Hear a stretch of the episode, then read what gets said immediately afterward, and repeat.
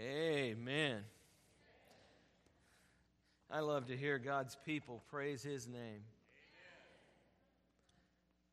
You know, it's uh, we had a great uh, day here on Wednesday, just enjoying lots of people coming into our church and welcoming them, and just what a what a blessing it was.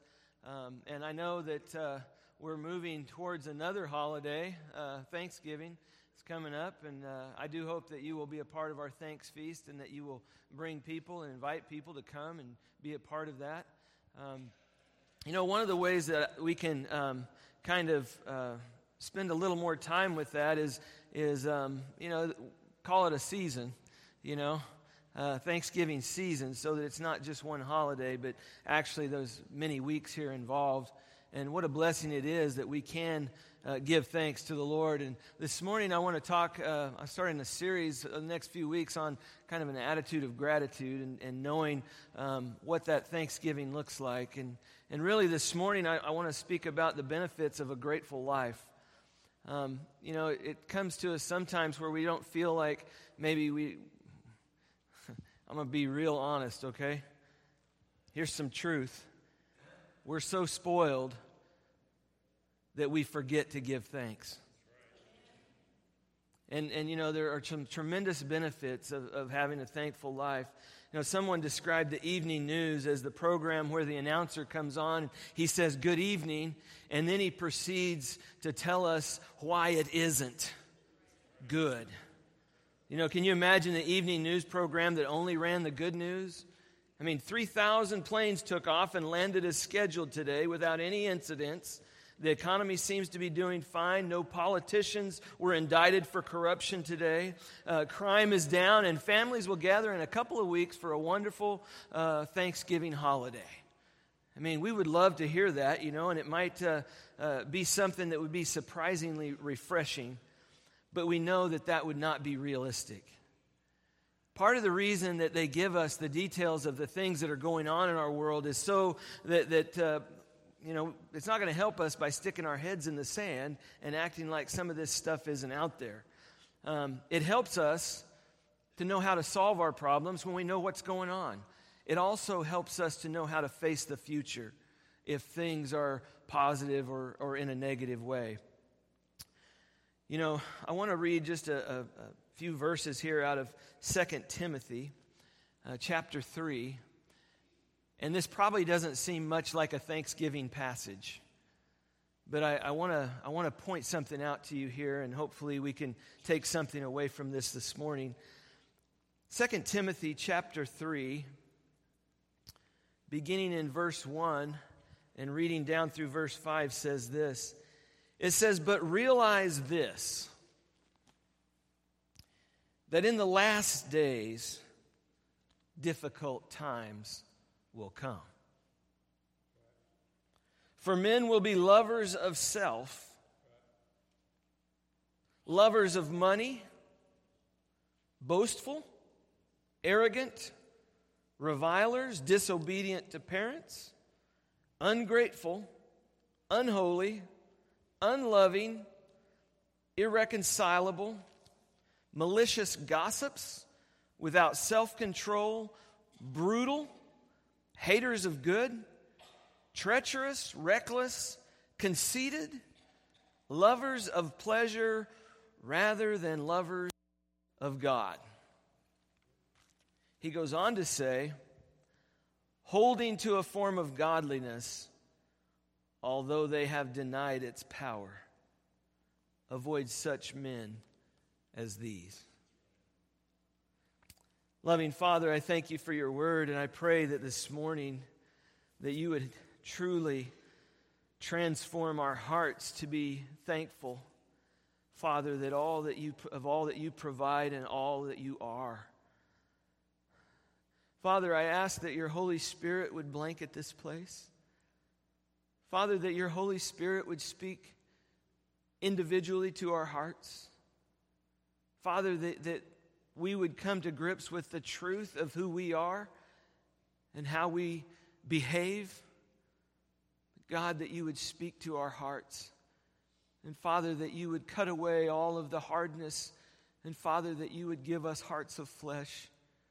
Father, that, that, that our hearts would be open to you. And we ask this in Jesus' name. Amen.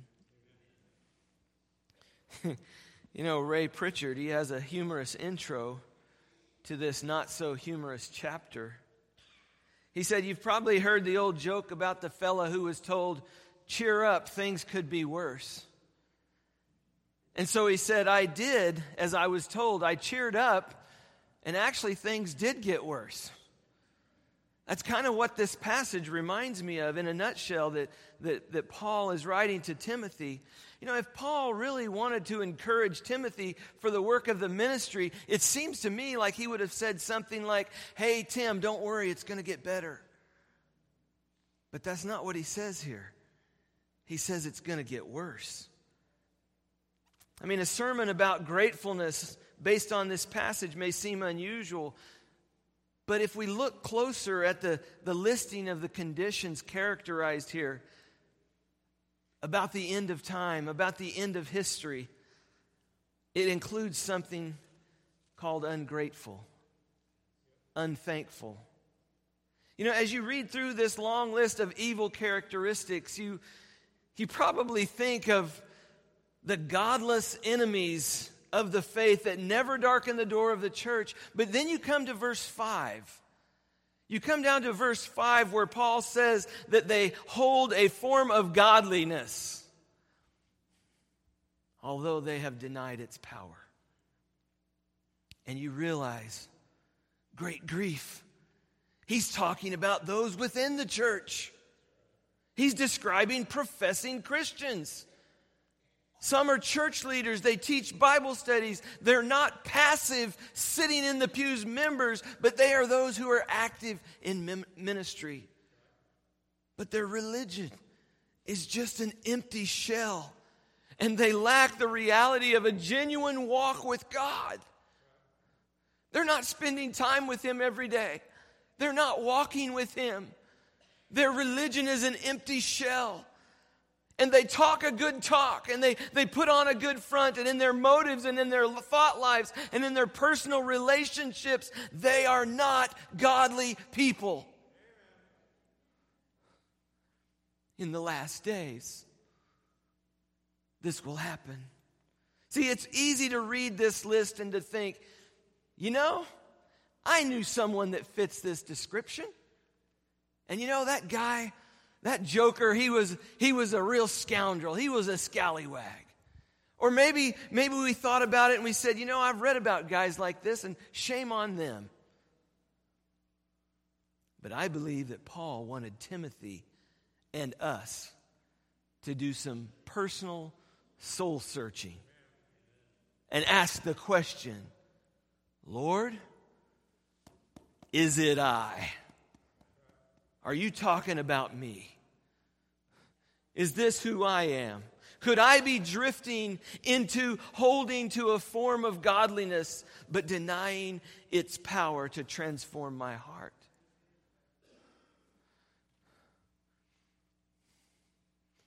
See, there's two great commandments that Jesus gave us to love God with all of our heart, soul, mind, and strength and then to love our neighbor as ourself.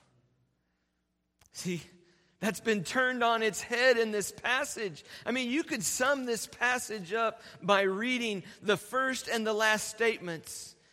But realize this that in the last days, difficult times will come, for men will be lovers of self rather than lovers of God. I mean, that kind of explains it, doesn't it? We're so engulfed in ourselves. We're all wrapped up in who we are.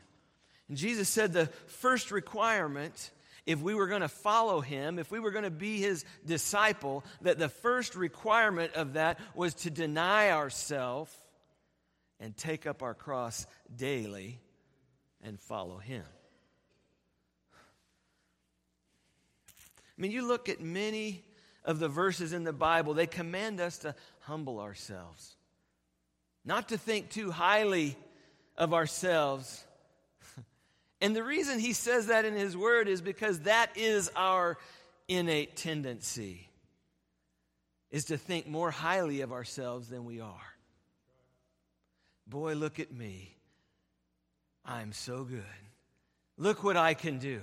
Look at all of these things, and we, we build ourselves up. And Scripture tells us over and over to humble ourselves, to deny ourselves. See, there are no verses that tell us to love ourselves more than we already do. None.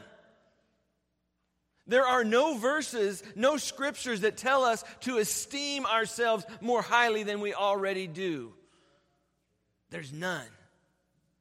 They tell us to humble ourselves, to deny ourselves. But you see, these lies permeate the church today.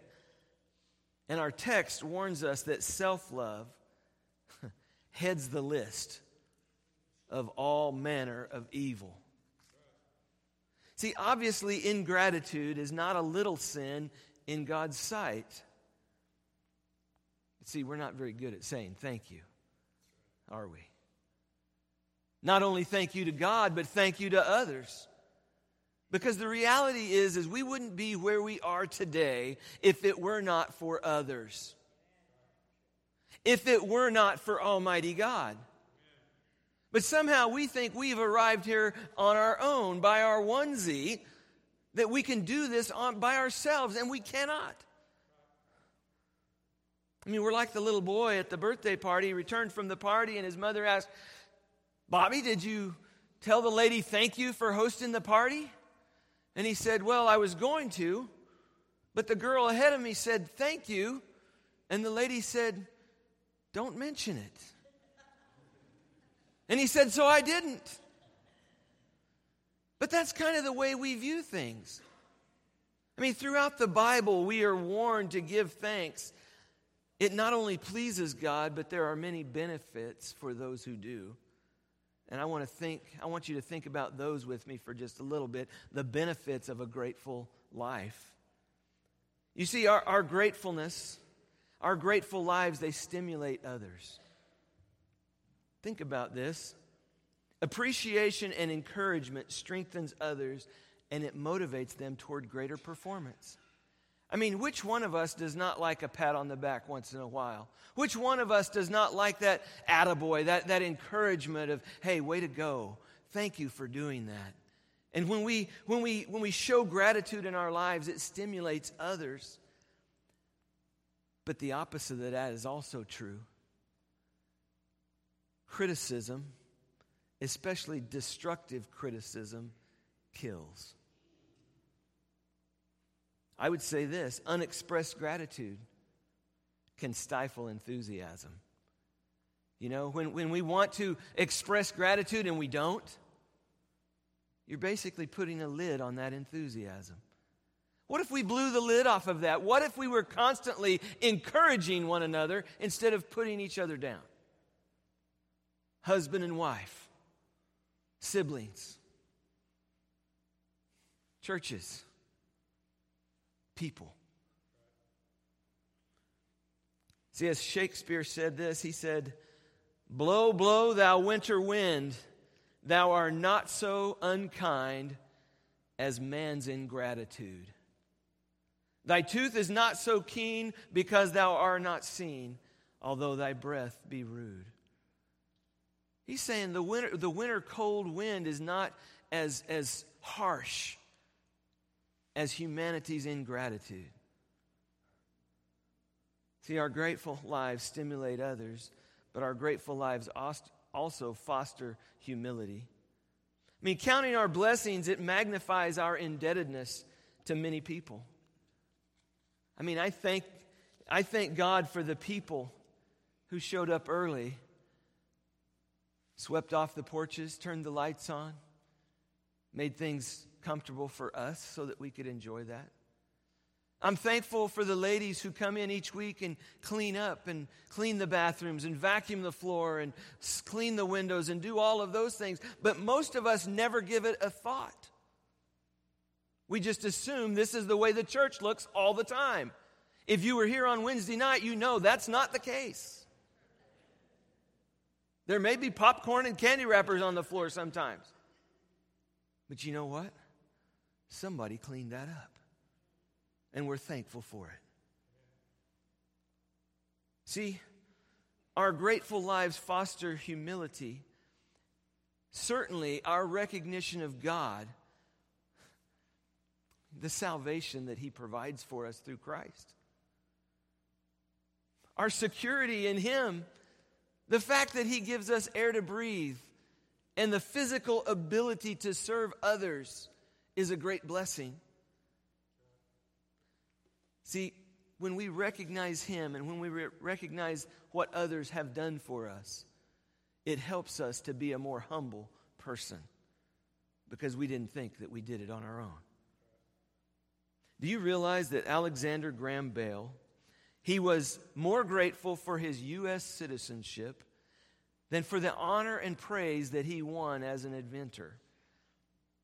He wanted it recorded on his grave marker, and this is what his grave marker says Alexander Graham Bell, inventor teacher, born Edinburgh, March 3rd, 1847, died a U.S. citizen in 1922. I mean, the gratefulness of being able to live in this country. By the way, you need to go vote. I'll just put a little plug in there. You need to go vote and exercise the freedom that we have. He was excited about being a citizen of this great country. Thirdly, I would say this our grateful lives discipline our selfishness.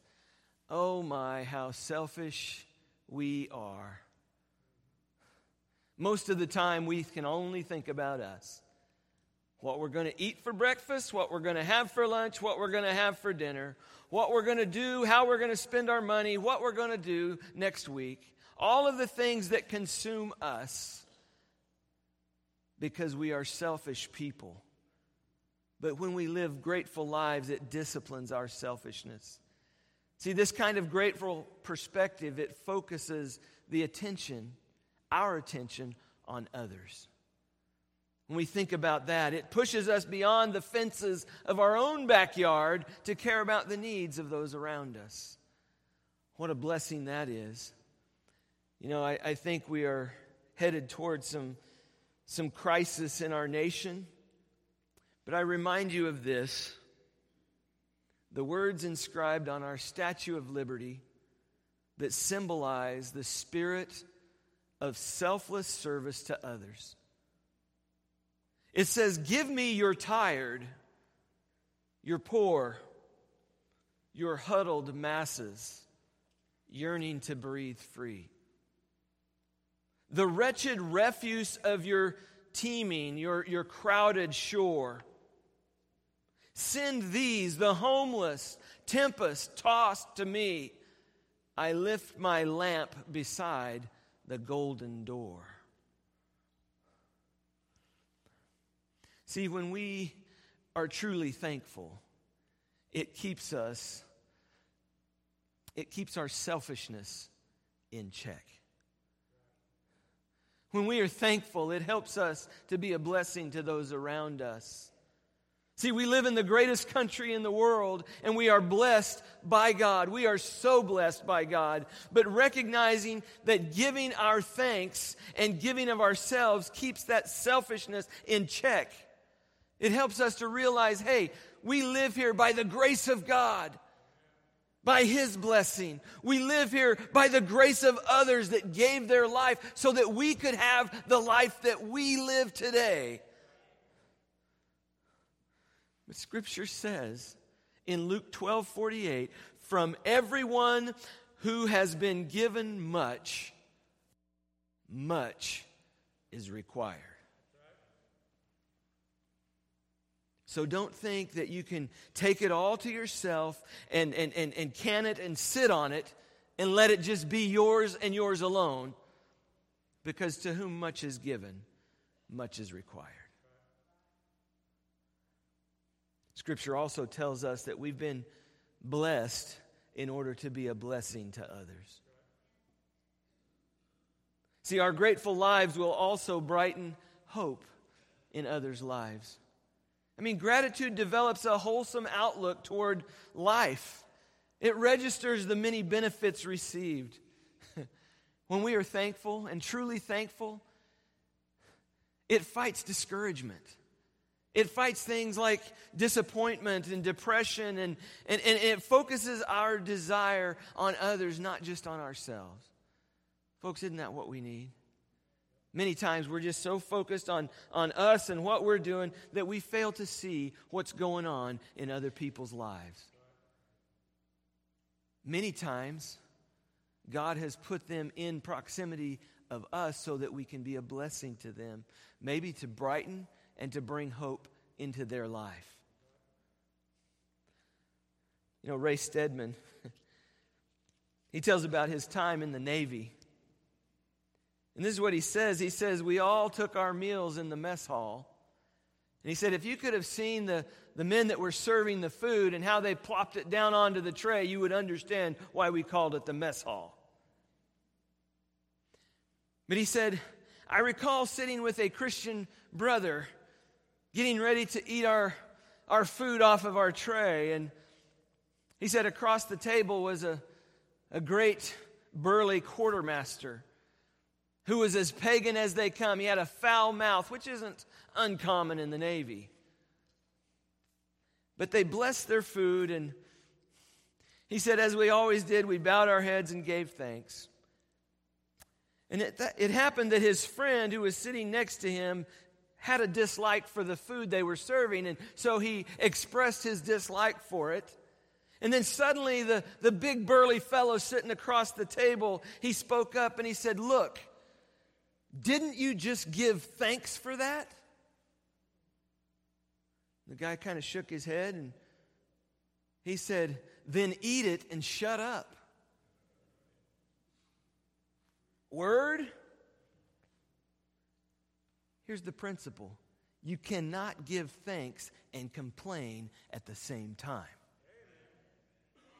You cannot give thanks and complain at the same time. And the word to us from Scripture is in everything, give thanks. And we ask, why does it say that? Why does it say in everything, give thanks?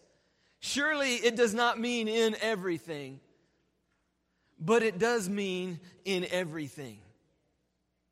In every situation, give thanks. God is the one in control.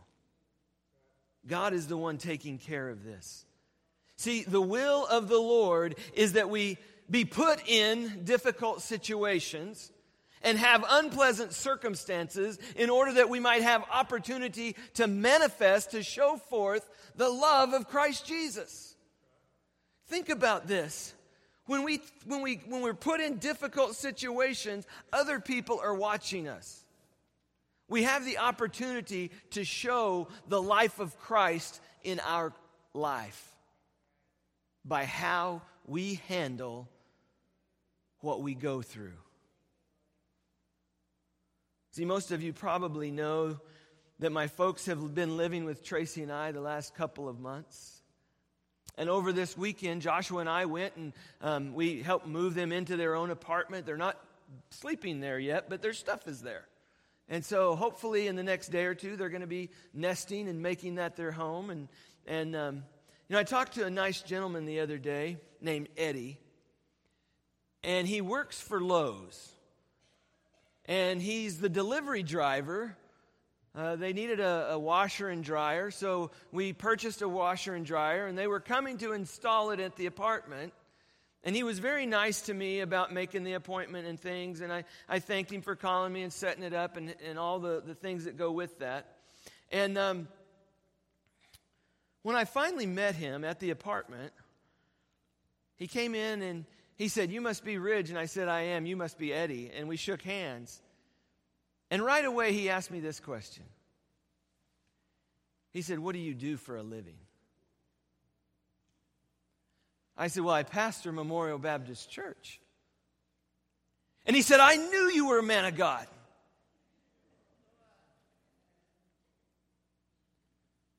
I didn't have to tell him that.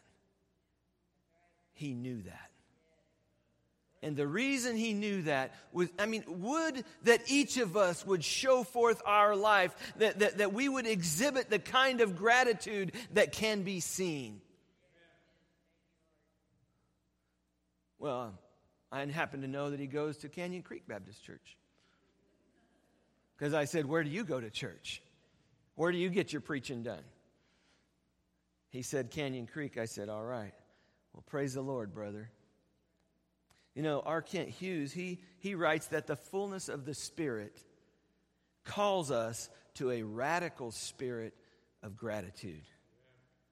We are to thank God in the midst of difficulties for everything which is consistent with His fatherhood and His loving Son. You see, here's my point the fullness of the Spirit rules out grumbling, complaining, negative, and a sour spirit because no one can be filled with His Spirit and traffic in these things.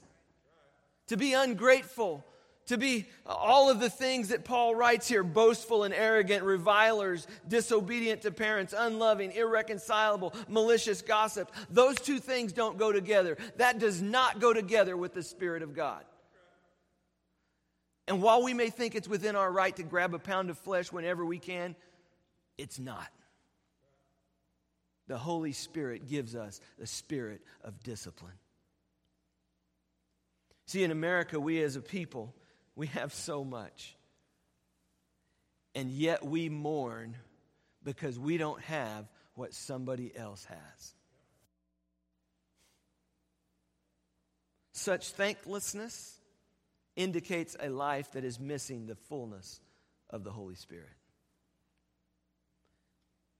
But you see, I, I say that a positive, thankful attitude, a positive, thankful attitude announces the presence of the Holy Spirit. See, the way we manifest the life of Jesus is by allowing His Spirit to fill us and to control us and to enable us to accomplish the supernatural, the things that are not possible in and of ourselves. The classic example of this is the personal letter from the Apostle Paul to the Philippians. From a Roman prison, from a Roman prison, he could make the key words in that letter joy and rejoice. you know, Alexander Pope, he expressed it this way. He said, Hope springs eternal in the human breast.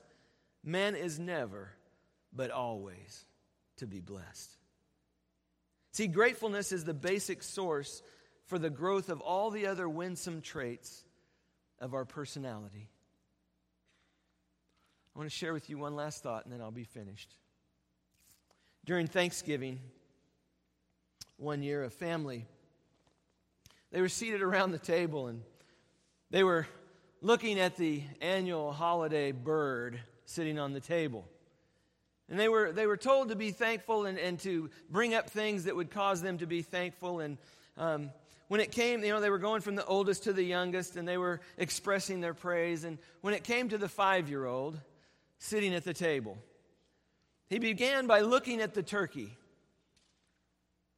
and he expressed his thanks to the turkey, saying, although he had not tasted it, he knew it would be good. And after that, he gave a rather novel expression of thanksgiving. He, he, he began a more predictable line of credits. He began thanking his mother for cooking the turkey. He thanked his father for bringing the turkey home from the store. He went beyond that and he joined with a, a, a, whole hidden multitude of benefactors, linking them with cause and effect. And, and he said, I'm thankful for the checker at the, the grocery store who checked out the turkey. I'm thankful for the people at the grocery store who, who put the turkey on the shelf. And I'm thankful for the farmer who, who, who raised the turkey and made it fat. And I'm thankful for the guy who, who created the feed for the turkey. And I'm thankful for those who brought the turkey to the store.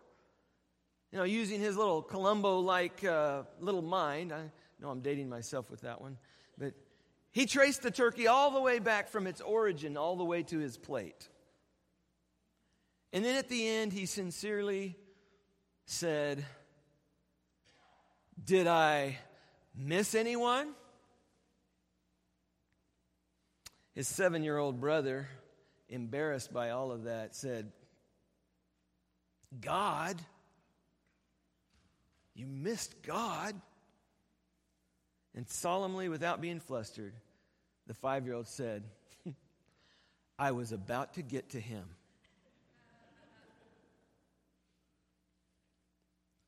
Well, isn't that the question we ought to be thinking about during this Thanksgiving season? Are we really going to get around to God today? I mean, when was the last time you thanked God for the gift of His Son, Jesus Christ? You know, I was about to get to Him. Really, we cannot get to God apart from Jesus Christ. Jesus came and He died on the cross so that we could be reconciled to God. And many times our ingratitude is just like spitting in the face of Almighty God. He gave at a tremendous cost so that we could be made right, so that our sins could be forgiven, so that, that our certificate of debt has been canceled, so that we no longer walk in bondage to the things of this world, but we've been set free by the power and the blood of Jesus Christ to live in freedom, and to be thankful for the things that God has done in our life. See, we have that opportunity every day, but we don't use it. And so today, I simply remind you you didn't get here on your own. Other people and Almighty God paved the way for you and for me.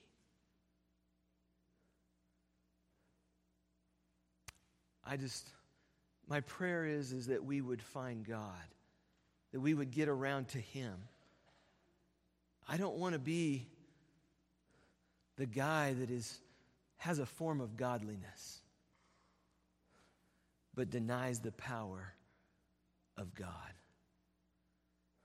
Would you pray with me? Loving Father, we know that you know all things. And Father, my prayer this morning is that you would just continue to show yourself mighty in each of our lives. Father, how we need you. We go through times of being close to you and times of being further away. But God, I pray that today that your Holy Spirit would draw us into a close fellowship with you. Father, that you would show us and reveal to us where we stepped off the path, where we went our own way. Father, where we chose our way over your way. Father, where we've been rebellious, where we've been ungrateful, where we've been the things that Paul described in that passage. Father, that you would show those very plainly to us. And that, God, we as your people would come to a place of repentance in our own heart. Father, where we would come to a visible place of repentance, where we would want to manifest the life of Jesus. Father, where we would no longer be grumblers and complainers, but Father, that we would be showing forth the life that is filled with your Holy Spirit. Father, where there is no limit to the love and the joy, the peace, the patience, the kindness, the goodness, the faithfulness, the gentleness, and the self control that come through the power of your Holy Spirit in our lives. Father, I pray that you would rein us in. Father, that your Holy Spirit would draw us. And Father, that we would confess our sin to you. Lord, I thank you for loving us. I thank you for loving us so much that you gave your son, that he poured his blood out in his broken body so that my sin would be covered by his blood, so that when you look at me, you see your son, Jesus. Father, I pray that for every soul in this place.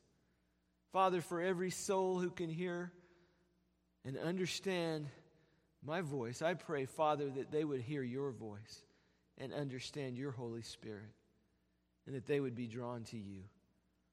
Father, I pray a great repentance upon your church.